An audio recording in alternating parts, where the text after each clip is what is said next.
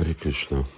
Uh, Mohan uh, kérdez uh, egy kérdést, aminek igazából a témája a hipnotikus regresszió, amikor visszavinni más, visszavinni embereket a más multi életükhöz. És uh, azt kérdezi, hogy hát a múlt életben húsevők voltak, és most egy emberi testet kaptak. Szóval akkor miért? Mert mi úgy tudjuk, hogyha valaki exik húst, akkor a következő életében szület mindegy állat. Hát első dolog a, a hipnotikus regresszió, hogy ez egy empirikus gyakorlat. És semmi, ami empirikus, nem tökéletes. Lehet, hogy valamikor helyes információt ad, lehet, hogy nem. Uh, szóval ezek a, ez olyan, mint uh, ugye bakták uh, sokszor szeretnék tudni, mi történt, uh, mi voltam a múlt életemben, és megnek uh, hipnotikushoz uh, arra, hogy megmondani,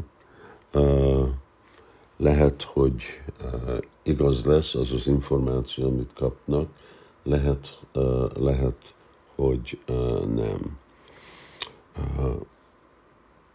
És egyik dolog, hogy nincs semmi garancia, hogy amikor, még hogyha helyes, mi visszamegyünk egy korábbi élet, hogy az a multi élet volt, ezelőtti élet ez lehet annyi élet.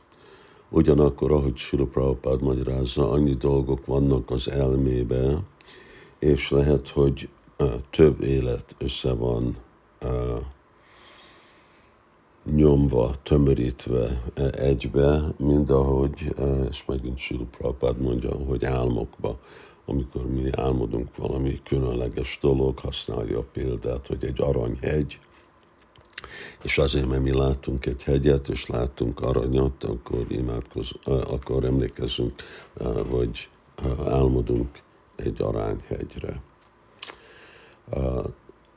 Nehéz így igazából bízni eredményekbe, és inkább ugye oldalra rakjuk, mert most mi mi, mi a haszon tudni, hogy mi voltam a korábbi életemben, vagy az előtti élet, vagy az előtti élet.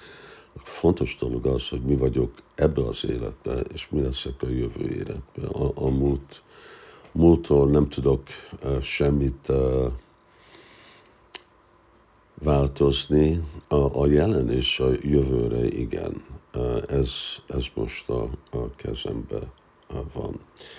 Szóval uh, Sila Prabhupád így közelítette meg uh, ezeket a dolgokat, uh, még olyan dolgok, mint asztrológia is, ami hasonlóan ilyenféle információt uh, tud adni, uh, de ezt pár napja beszéltem asztrológusokról, hogy ugye nincs semmi garancia, hogy ezek az asztrológusok uh, igazából uh, úgy fel vannak hatalmazva, mint lenne egy uh, hivatalos asztrológus, egy igazi asztrológus, uh, mert mi a lelki uh, láncolatuk, honnét kapnak információt, milyen szaronát gyakor, uh, gyakorolnak, uh, mi a sásztra, amit követnek, stb.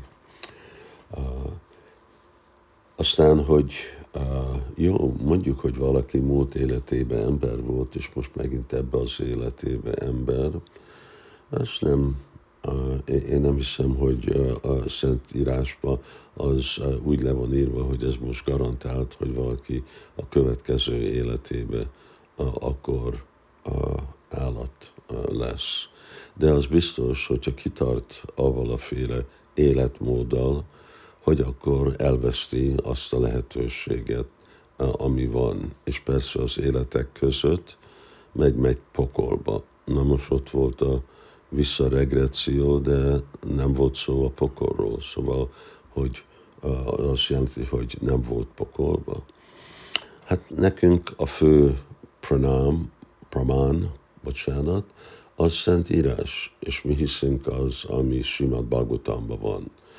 Na, hogyha egy pszichológus mond egy dolgot, egy regresszió mond egy dolgot, és Bhagavatam mond egy másik dolgot, akkor mi azt hiszük, mind elfogadjuk, mind az, ami a, a Bhagavatam mond.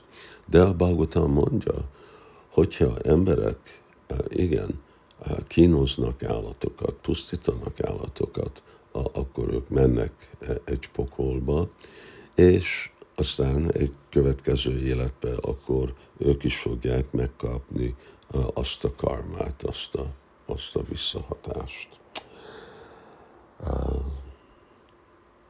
Érdekes téma, de ne érdekeljen a bakták túl sokat. Hari